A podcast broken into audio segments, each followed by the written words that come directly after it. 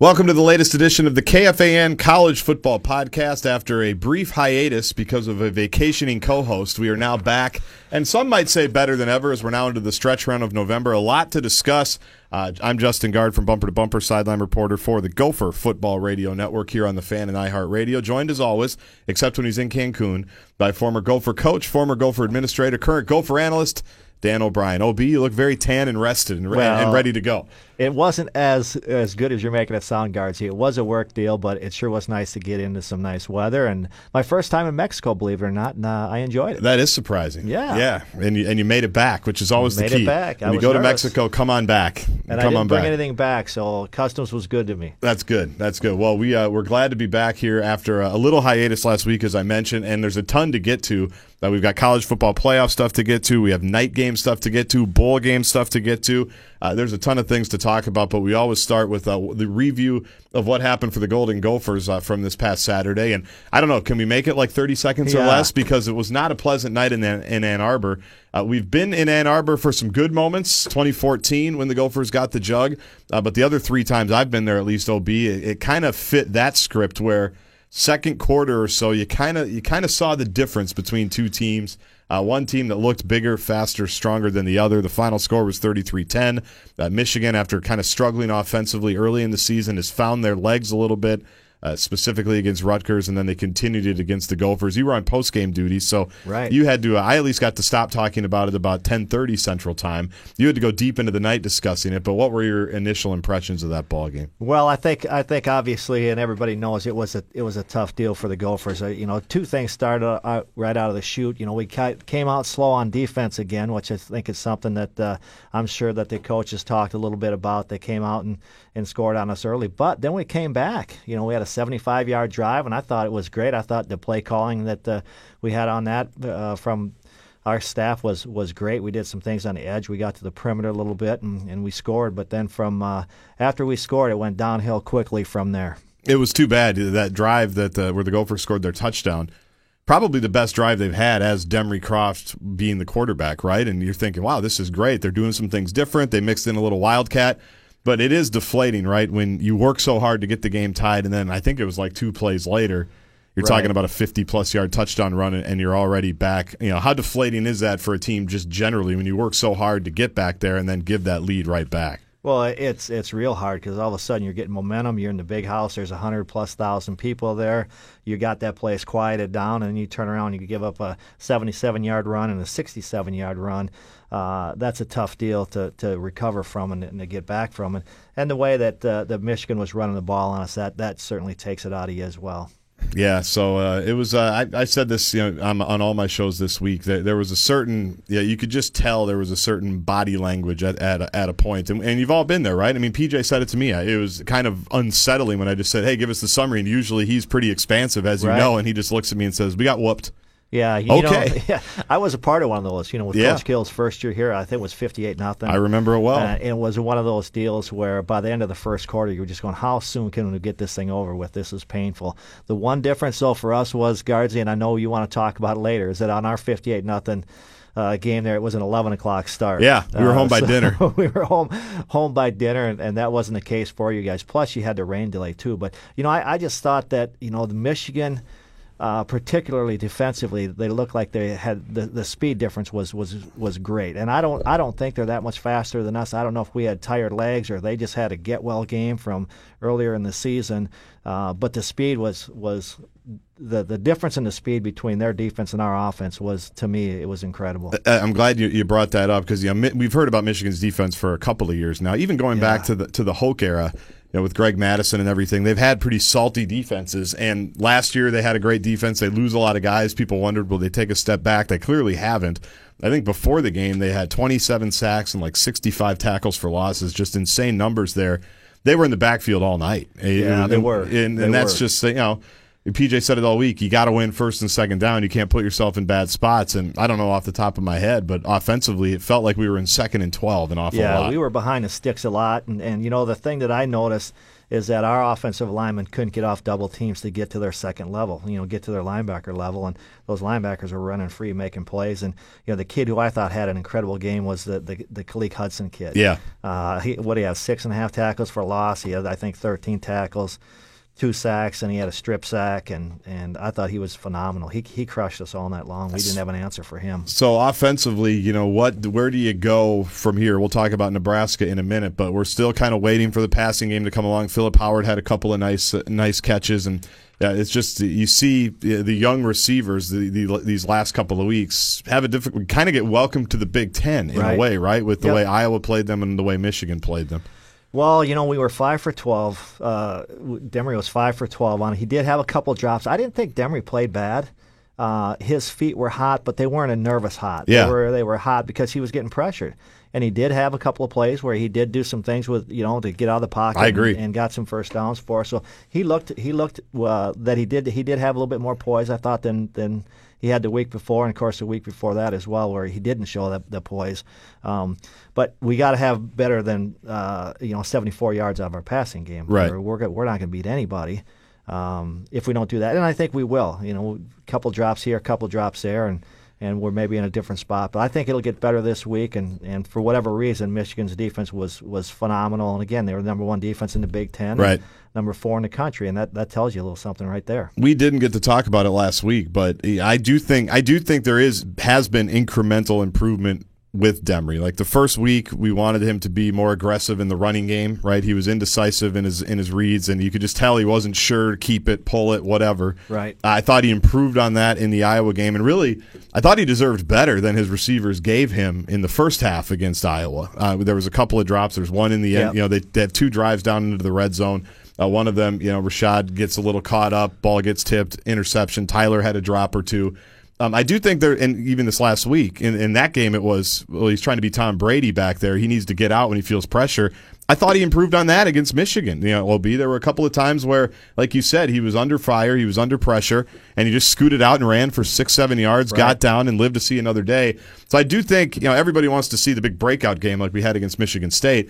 I feel like that's kind of unlikely against the, the last two teams they were playing, but I do think there was enough to say, well, there's still. I, I do think there's more to get out of him, but I think he's he's moving. Maybe not as quickly as some people would like, but I do think there's some redeeming qualities about what he's shown in terms of first game as a starter to third game as a starter. Yeah, I would agree. And, and you know, again, we only threw 12 times. Yeah. You know, we ran a we ran a bunch of the wildcat, uh, and I think that probably took away some of the throws, uh, plays that might have been pass plays for him. But when you only throw 12 times, you're not going to see a, a, a whole bunch of improvement there. And again, he had a couple drops, so he maybe should have been seven for 12, uh, but he didn't turn it over. Uh, so that's a positive uh, going forward. But I would agree. I think he has gotten better. I, I still don't think there's a huge, huge separation between he and Conor. And I don't know if, if if uh, Coach Fleck ever takes a look at Conor again, he maybe doesn't, as long as Demry starts showing uh, continued improvement as he has. Yeah, so who knows? But uh, I do think he's getting better, and, and if we get a little bit better each week, I guess you can't ask for a whole much more than that. All right, so the Gophers with the loss, 33-10 are 4 and 5, 1 and 5 in the Big 10. They welcome Nebraska to TCF Bank Stadium, and I for one welcome an 11 o'clock kick. Most people don't like 11 o'clock kicks. I love them after the fifth night game of the season and I think the third weather delay of the season. So I can't wait to get up Saturday morning to get to the bank. I'm going to be there at like 5:30 ready to roll. absolutely. Uh, so Nebraska, it's been you know we've it's been 20 years basically since they've won a conference title. I think their fans all have that in their garage. You know, last conference title for Nebraska. They've the the natives have been restless for a while. Uh, they're certainly uh, restless after uh, another loss last week in overtime to Northwestern, 31-24. Nebraska's four and five. They're 500 in the Big Ten, but they, you've been there. You know that Right. place. You know what they expect. You know. Um, you, you know the seat is a little warm under Coach Riley right now, but give us your sense of Nebraska from afar. We've talked a lot about them on the periphery, but now they're the opponent this week. I would say that uh, it might be more than just a little bit warm. Yeah, I was being nice. Yeah, I Yes, think that he's not uh, even sitting. That's how hot the seat when, is. When the president or the chancellor of the University of Nebraska let the athletic director go about a month ago. Uh, the reason that he stated again, there's always more to it than than what you read in the newspaper. But his comment was that the football program hadn't moved far enough along, Right. fast enough. So I think that tells you right there that that he's probably not happy. He did bring in a new AD, and more than likely, as as we know, Yeah. what happens when a new AD comes in, they're, they're going to want to staff it with their own with their own coaches. So I would not be shocked at all, uh, unfortunately, that uh, if we don't see a change, you know, in the next couple of weeks. If they haven't done it by now, they'll probably would wait till the end of the season. But I do think it's a team that's trying to find itself for sure. They're you know they're not sure uh, as players uh, where they're at, how good they are, and and you know it's. It's one of those deals where it's a very different Nebraska team. You Yeah. know, last week they rushed for 112 yards and passed for 243. That's not the makeup of what Nebraska has been for the last 20 or 30 years. So it'll be interesting to see what's coming in. I think what what happens in this game, uh, offensively, uh, they're going to go as their quarterback goes. Tanner Lee Yep. he came in as, as a highly uh, touted transfer and hasn't really lived up to those expectations. So he last week he threw three interceptions. I think he leads the conference. I think he's got 13 interceptions. He throws it all over the place, yeah, he right? does, and he takes he, he's uh, some high risk throws, and sometimes that's good, sometimes that's not good. So we'll see what happens. it's weird to see. I mean, we've been living in this. I mean, you could even see it coming a little bit. You know, when Frank Solich got let go. I mean, Frank Solich was let go basically because he couldn't win a national championship in Nebraska, was right? nine and three. and he was in a title game. Nine I mean, four, he was yeah. in, he he played in at least one BCS championship game. But it's it, it is weird to see Nebraska almost be like an Illinois or Purdue in that they just keep changing. I mean, we talk about it so much, like.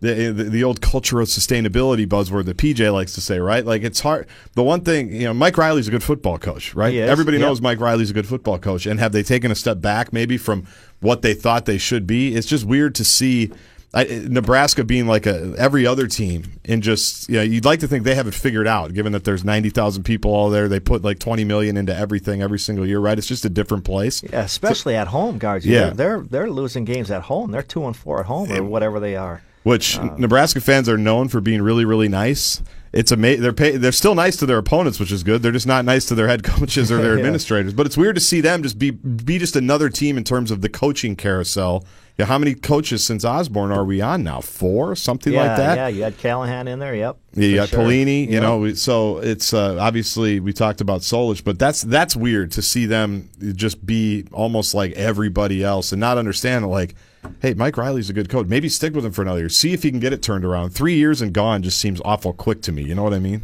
Well, it is, and is it's expensive. Yeah. You know, it's probably a fifteen to twenty million dollar buyout. Uh, if if they do go ahead and make a change, and then you're gonna you're gonna spend big money on the guy that you bring in there. I'll guarantee you they'll spend more money on the guy coming in than what they're paying.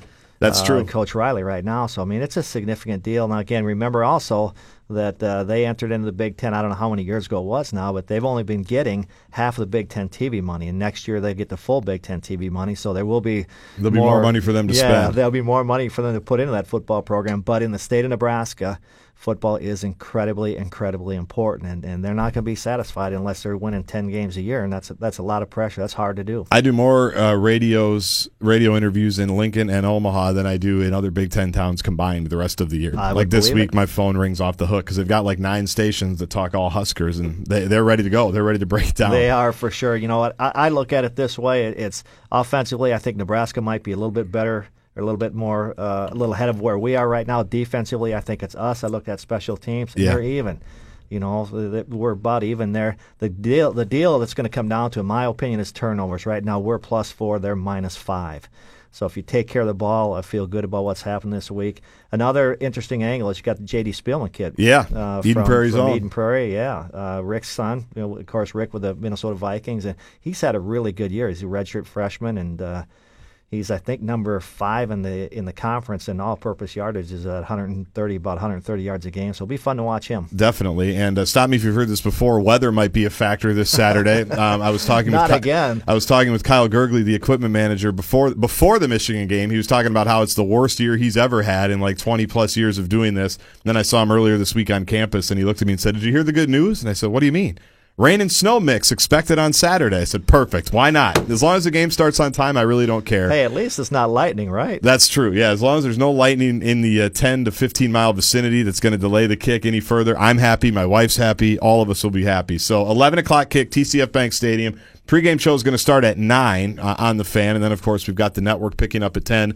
Post-game show, the whole nine yards, everything. Gophers uh, versus Nebraska, hosting Nebraska at TCF Bank Stadium. Let's quickly, OB, spin around the, a very strange day or an, an, unbelievable day in the Big Ten this past weekend. And the, the number one story in the Big Ten was the fact that Iowa City has officially changed its name on their uh, uh, front page of the paper to Woodshed, Iowa. Oh man! Because I, th- no one would have been shocked if Ohio State went into Kinnick Stadium and lost. Right? I mean, that's a tough place to play. Right. Iowa's got a good team, but to do for Iowa to do what they did. And I got to remember the final score because I'm still shocked by it. It 55 24. 55 24, and it really wasn't that close. It didn't feel that close. You had a fake punt by the Hawkeyes, you had a fake field goal by the Hawkeyes, uh, you had five touchdown passes by Nate Stanley. I don't know what happened. and Maybe Brian Ferentz needs to yell things at uh, replay officials before every yeah, game. For sure. Um, but ridiculous, right? I mean, how just, about a week earlier the Gophers are in, and it's a seven point game. Yes, I know. It's that's. I mean, that's seeing that team up close and then watching what they did. It was before the Gophers played Michigan, so we were able to watch that game and Penn State, Michigan State. I mean, jaws were like on the floor. Oh, Nobody, and, yeah, and you know what, Guardsy, too? It's not good for the Big Ten. Correct. We're going to talk uh, about just that. in terms of what happens with the with the college football playoffs and everything else like that. The, that side of of the division is, is all jacked up right now. There's only one of three teams can can come through there, and they're for sure going to be a two loss team at least. Yeah, and that's uh, Wisconsin is a team that doesn't love that that happened. It's funny how this time of year you kind of start cheering for other teams that you usually wouldn't right. cheer for, yeah. and, and it, it, so many other things matter for you and. Um, that that's you know Ohio State had been kind of seen like they usually are, even if they've taken a loss as the team to watch out for, especially after the way they came back to beat Penn State. It's like okay, they had the hiccup against Oklahoma. You know they've got good players. JT Barrett's an elite quarterback. Urban Meyer knows what he's doing towards the end of the year. And then to have them, you know, not just lose, but just get. Dr- I mean, that was the worst loss Urban Meyer's yeah. ever had. Most points smoked. he's ever given yeah, up, and they got smoked. I know other people in the Big Ten aren't going to shed any tears for him, but it is like you mentioned not good when Penn State then loses to Michigan State, you know, yep. and we know kind of where Michigan is right now. Uh, it'd be shocking to me, and we're going to talk about this too, for a Big Ten team to be left out of the playoff. But the way it's shaping up right now, if you kind of play things out with the blue bloods, so to speak, being what they are, the, the Big Ten could be left holding the bag a little well, bit. they could be, and uh, I don't know that they'll let that happen if Wisconsin wins out. I think you got to take a look at Wisconsin. I agree. Um, because what that means is they're they're going to beat us. They're going to beat a, a ten and two team in the in the Big Ten championship game if it were to go that route. Then I think you got to you got to put Wisconsin in. But the way it's looking right now, you're you're right. You could end up with two SEC teams in there if Alabama. Um, and Georgia both run the tables, and those two play a real close uh, SEC championship game. How do you keep either one of them out? You don't. You wouldn't. No. I would. I wouldn't think you did. And yeah. then you got Notre Dame sitting there. Notre Dame is uh, Notre Dame takes on Miami this week, and so you know they've got a, a, few other. You know, I wouldn't say you know they've got Miami, then they play Navy, then they play Stanford. I mean, you'd, you'd like you know Stanford has the great running back Bryce Love, right. but you'd like to think, and that's on the road. But you you look at it and go, man, if they get by Miami it's fairly smooth sailing, right? I mean, Miami's back; they're playing great. They just beat Virginia Tech, but for Notre Dame, yeah, they could definitely throw the wrinkle in for all the teams in the conferences if Notre Dame's in there. And you know the thing about Notre Dame too is they are they're a national draw. They're they're gonna they're gonna the the they'll do anything they can favorable on them, yeah. and they they'll draw wherever they play. They'll draw, and they've earned it. I mean, if yeah. their only loss is a one point loss at home to Georgia, you'd have to say Notre Dame should be in no, there. So no doubt, and they they play good schedule. They play they play good teams. And, yes, you know, year in and year out, they're you know they they don't they don't pad their schedule at all. Let's set the, uh, the, the playoff rankings for the record. I don't know if we've done that yet. Georgia's number one again. Alabama's number two. Notre Dame three. Clemson four. Following that, it's Oklahoma, TCU, Miami, Wisconsin. Washington and Auburn. That's the top 10. What's helping Wisconsin OB in this whole thing is this week in the college football rankings, Northwestern has crept up into the top 25 yep. now, and Iowa jumped up like 21 spots basically right. to number 20. So Wisconsin's schedule with these other teams continuing to win looks a little bit more favorable because up until this past weekend, they hadn't beaten a ranked team when they play them. Now, Northwestern being ranked, they played them like two months ago.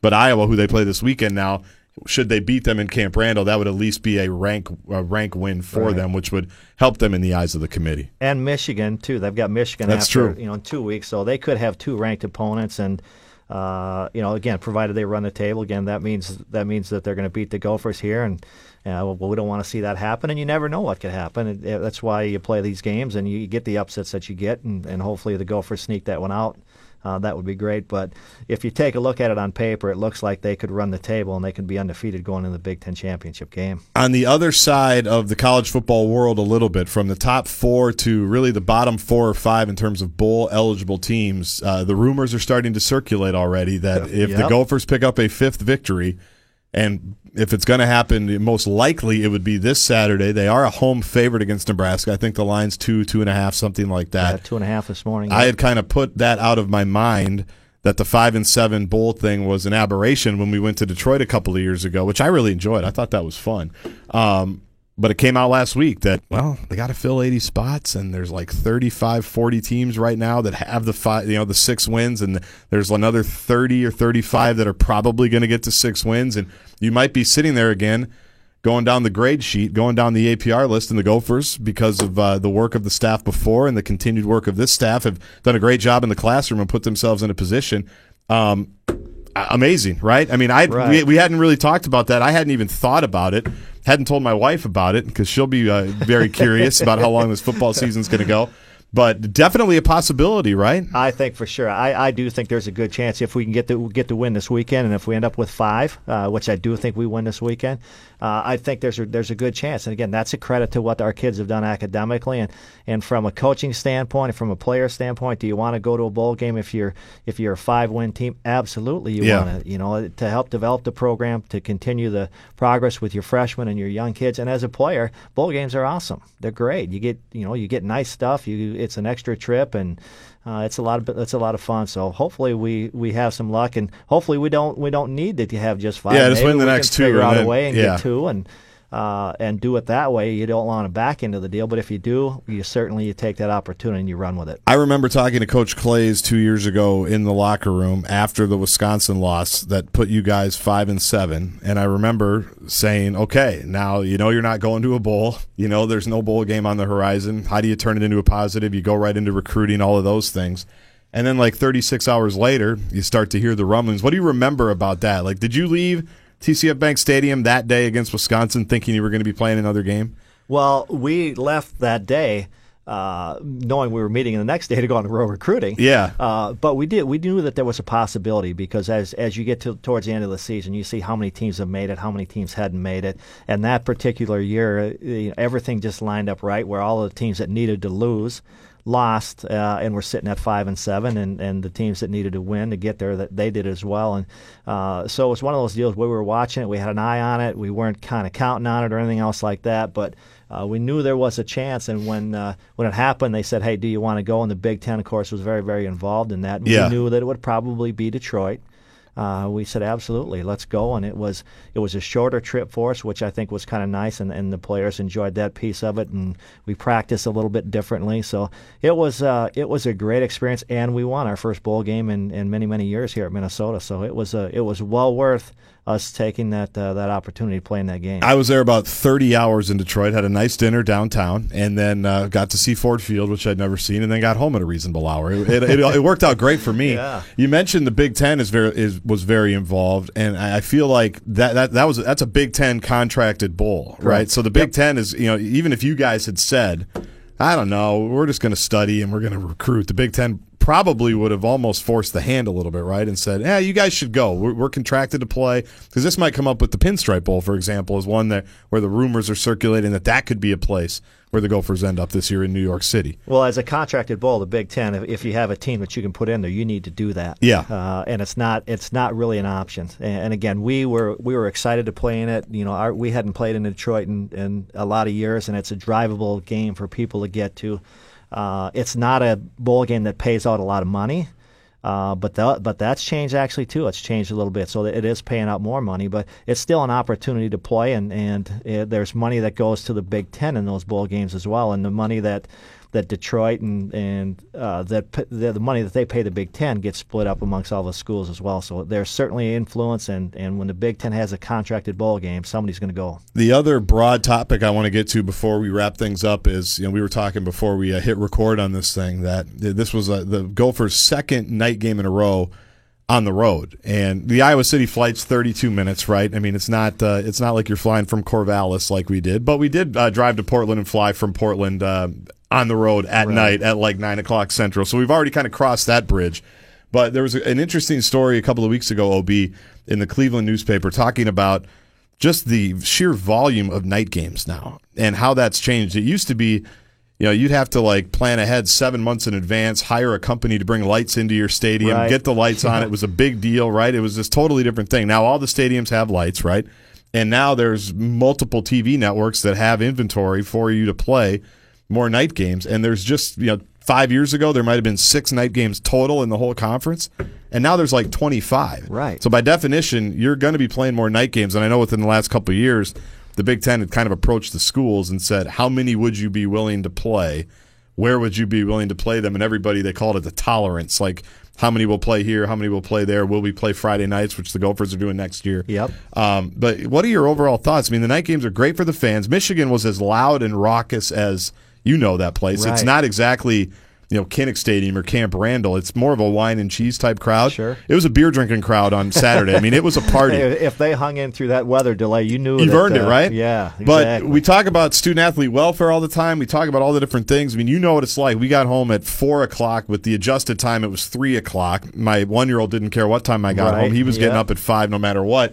But then you think about, you know, Ohio State has to play because they're the marquee program. TV always wants them. They're playing like eight or nine almost every year. What's they're great, right? Fans love them, TV loves them, but they're they do come at a little bit of a cost, right? They do well, and, and and money is is the factor behind the whole thing. For sure. it's all TV money, and the more TV money is, the more money that gets gets delivered back to each school that's that's that's playing. So The Big Ten, by the way, in their new deal with Fox and ESPN, uh, is six years, two point six four billion dollars. with a B, So if they wanted you to play at midnight, you'd play at midnight. Yeah, Commissioner. Delany would say, "Why not one? You Yeah. know, why not one a.m.?" Well, and you know, you think about it, you know, from their standpoint, are you going to draw better uh, from a TV audience if you're playing at 6:30 at night or if you're playing at 11 a.m. in the morning? Obviously, it's going to be 6:30 at night. So that is a big piece, but the wear and tear on the kids' bodies uh, is, it, you know, it's hard to explain and it's hard to talk about, you know, but for the kids and for the coaches, you know, Yeah. the, the coaches probably came in and they probably went to their office and some some maybe went home but I, I guarantee you some went right to the office. They slept on the couch for a couple hours and they got up and they started breaking down film. Uh, so that's that's a that's a hard it's hard on the kids. Uh, what usually happens you end up changing your practice format a little bit where Yeah. you don't do much. You maybe watch film and and when you have a game like we had against Michigan you don't even need to spend the whole day on the film. You pick out two or three things say hey this is where it went sideways on us but we don't need to relive that deal. You guys saw it firsthand. So you change some things like that to try to give the kids his body a break. But late in the year night games are incredibly hard on, on everybody physically And you're right. Uh, people, you know, probably don't think of it that way. You know, people probably. I mean, it is a first world problem in the in the grand scheme of things, right? Right, Like, I I mean, it, I know that people don't like hearing people that have things and, and good fortune and great opportunities to complain. But you think about, you know, getting home at four, like we talked Yeah. about, you know, having to practice and do all that. Um, you know, the, Urban Meyer was pretty vocal about it a couple of weeks ago because Ohio State, as like I said, the flagship is asked to do this a lot. And even when we played there a couple of years ago, OB, you could almost tell. Like I was expecting, okay, we're at the shoe. I'd never been there. Ninety plus thousand people. It's going to be crazy. They ran out of the tunnel, and I was like looking for more. You know, I was like, Yeah. what, what's going on here? And it's like, well, this is like their fifth night game this year. They don't care that they're playing a night. The fans are used to this. Like in Iowa City, they're ready to roll. Michigan, they were ready to roll. Camp Randall, they're ready to roll. Ohio State, it's like, what time's our game? Eight. Okay, yeah, we'll be there. Whatever, we'll try to play. Um, but what's been interesting is so ESPN to get in the weeds a little bit. ESPN and ABC under the previous contract got six night games a year. Big Ten Network got three. So that's like nine that they had every year. Well, now with Fox and Big Ten Network and FS1, they've jumped up from that number to 21 night games available throughout a season. so more than doubled Basically. So all these teams, you know, and Ohio State's obviously not. Minnesota's played five this year. I think they've played seven in the last couple of years. It's um it's pretty crazy. And it's not going away, right? Because no, the TV money's going to continue. No, absolutely, it's going to stay where it is right now, or it's even you know it can get it might even grow some. But from the from the coaching standpoint, and from the player standpoint, the their their favorite start's going to be a two thirty start. Yeah. and again, once or twice a year, you like a like a home game, particularly in Minnesota, because we haven't had very many over the years. But at Ohio State, those guys are you know they're getting them all the time. They they want to be on prime time and it, it, takes wear and tear on your body. There's no doubt. So anyway, this is why I look why I look right now, Ob. right, you were in Cancun working last week. I was sweating out the late Iowa arrival, then thinking about the, the delay in Ann Arbor. You know, it's tough on the sideline guy. You well, know, get, get you know the, get the violin. I don't out. care what your deal is. If you were on that trip, it's going to take your body two or three days to recover from it because you're not getting your sleep and uh, and everything else. So it's hard. It's a hard deal, but you know what? It's a business, and sometimes you got to get up and you got to grind. You got to go. Two point six four billion dollars with a B. And uh, you're the administrative side of you would say, okay, that makes yeah, we'll take it. Yeah. Whatever. As a coach, you're like, no, no, no. And even Urban said that he goes, they didn't come to the coaches. They said they talked to the AD. You know, we t- we tell the AD what we want, and then they do their best, right? I mean, that's kind of how it works to make it work for everybody. Well, and it, and that's the only way it does work because when you take a look at Minnesota and uh, with our stadium seating fifty thousand, and sometimes you know we're having a hard time filling that right now. Sure. Uh, but then you turn around and you go to Michigan, they got twice as many people. Their ticket prices are higher, so you have to have that TV money in order to make things uh, you know, to level, try to level that playing field out with the schools in the conference. Lastly, I do want to uh, get your thoughts as a coach and as an administrator on. Did you hear about the UCLA basketball players in China? Uh, I heard a little bit about it. Well, yes. here I'll give you a lot about it, and it's uh, the story. It's gone international now out of Shanghai. Three U.S. Uh, UCLA basketball players: LiAngelo Ball, who everybody knows that name as the younger brother of Lonzo Ball, Cody Riley, and Jalen Hill were questioned about allegedly stealing sunglasses from a Louis Vuitton store next to the team's hotel in China, where they're playing a game, I think, against Georgia Tech or something. It's basically an international incident now, OB, where it's not as simple as you know, different countries have different laws. Right. I'm not sure if everybody knows this, but if you steal a pair of sunglasses in Shanghai, you're basically uh, in prison for 10 years, like the way it works. Like they, they could be facing literally three to 10 years in prison. Will it get that far? I don't know. But the reason I bring it up is I, I very vividly remember my first trip with you guys in 2011. We were going out to USC. Coach Kill had brought the team up like the day before, Thursday. You guys were going to travel Friday. And one of the things he said, I'll never forget it, was when we get to the hotel in downtown Los Angeles, you are not allowed to leave the property. You will not be hanging out in downtown LA. I know where we're staying. It's a good spot. I know you're going to think the beach is right there. It's not. But just the nightmare scenario when you bring, you know, you're bringing kids, right? They're going to Yep. they're going to do stupid things. By definition, kids are going to do dumb things every once in a while. Um, the coach's worst nightmare, right? And now this is on an international scale of law breaking where you really don't know what's going to go on. Well, and you know, you can't control them all the time. You think you can, but you really can't, you know. And it's when you bring in, and particularly with a football team, we bring 70 plus players, and you've got another support staff, and a lot of those are young people as well with the managers and the Yeah. trainers and those kind of things. So you got 100 plus kids going into some place, and, and to some of them, you know what? Hey, I'm on an airplane, I'm in a different city, I got to check this out. They're, they're inquisitive, they want to know about it, and they want to learn about it. But uh, I would say that when you take a look at this situation with, with this basketball team and what's going on now, uh, this this gives reason for pause and for, for people to say, you know, we're not we're not going international. Yeah. there's too many things that can go haywire, and it's hard, it's customs, it's everything else, and you know, it's just not worth the the trip and the experience for us to do it. Well, and you, you, luckily these stories are few and far between because the international experience for these teams, like basketball, can go once every four years. You know, Harbaugh obviously did spring Yep. practice in Italy or wherever he did it. That's a great opportunity for these kids too. You know, so it's like I understand the reasoning behind it. I'm sure there's some money involved as well. But you, you can guarantee this every international trip, these three players' faces are going to be put on the wall and said, "Don't be these guys." You know, we're watching No you. question. Yeah, no question. And you know what? It's terrible publicity for the university, you know, for UCLA and for their basketball program in, in particular. So it's not a good situation for anybody. And you know, the other piece of it for me as a coach has been through this stuff. The travel sounds great, but it gets old after a while. too. Sure. You know, these the Big Ten is great. You got hour, hour and a half flights for the most part, but the stuff overseas, although it is an educational opportunity for the kids and to experience something that most of them would never ever have that opportunity in, in their lifetimes. But at the same time, you know, you, you could do that. You're going to risk. You're going to risk things, and uh, this one for UCLA is a bad deal. I remember being nervous when I saw players at the Steak and Shake, like in Champaign, like within five minutes of curfew. I'm like, man, this, and that's in the same parking lot, right? It's not even like, Right, yeah. not, it's not like they're riding around town. No, you're across the. You but like, across the street. hey, you there. need to you need to get back. I, I know bed checks in four minutes. You're going to get your steak burger and fries and everything. But when you were like an ops guy or when you were a coach, I mean, did you I mean, everybody, you kind of know where everybody is. You guys are so regimented just for our night game or our road games, right? I mean, it's you Yeah, land, you get to the hotel. strict- yeah, they- there's you- like an hour yeah. of free time, right? Yeah, you see the schedule. You know, they have a schedule. They wear the schedule around their neck, and it's that you follow it to the minute. Uh, and you keep a you keep an eye on them, and there's a lot at stake. And the kids want to play well, and they do well. And, and 99% of them are going to make good decisions. Uh, but for the one percent that don't, you put some measures in place to try to curb that. We've you know bed checking. We check their rooms at 11 o'clock at night. Yep. Is it possible that a kid could sneak out after 11 o'clock? It probably is, because you know what, coaches are tired and graduate assistants are tired, and you need to be rested for the game as well. But uh, it's a it's a it's a great opportunity, but every once in a while it can go it can get haywire. Luckily, there's no bed check for the radio guys. There should Uh, I don't be. even want to get into the radio guys. A lot of headaches. that I hear. yeah. Your nights out. On There's the a lot of stories. Your wife better not be listening. To these these night games have not They been good. That's the other problem. When there's a night game, you trick yourself into I can stay out for another hour or two. That's a, just a terrible idea. You think at some point maturity would enter into this? You but, would think. but it doesn't. You know, nobody's perfect. Ob. Uh, any final thoughts as we as we wrap up? It's good to good to get back into the swing of things. We were missed last week. I got dozens of people going, "Where are you guys?" And I Sure. said. one of us is in Mexico meeting with the president. One of us is you know running around with his kids. But any final thoughts? You know, South Dakota State. How about their victory over NDSU Yeah, this South past Dakota weekend? State, yeah, Second year in a row they've beaten them in a regular season. huge win for it. Uh, North Dakota State's first loss of the year.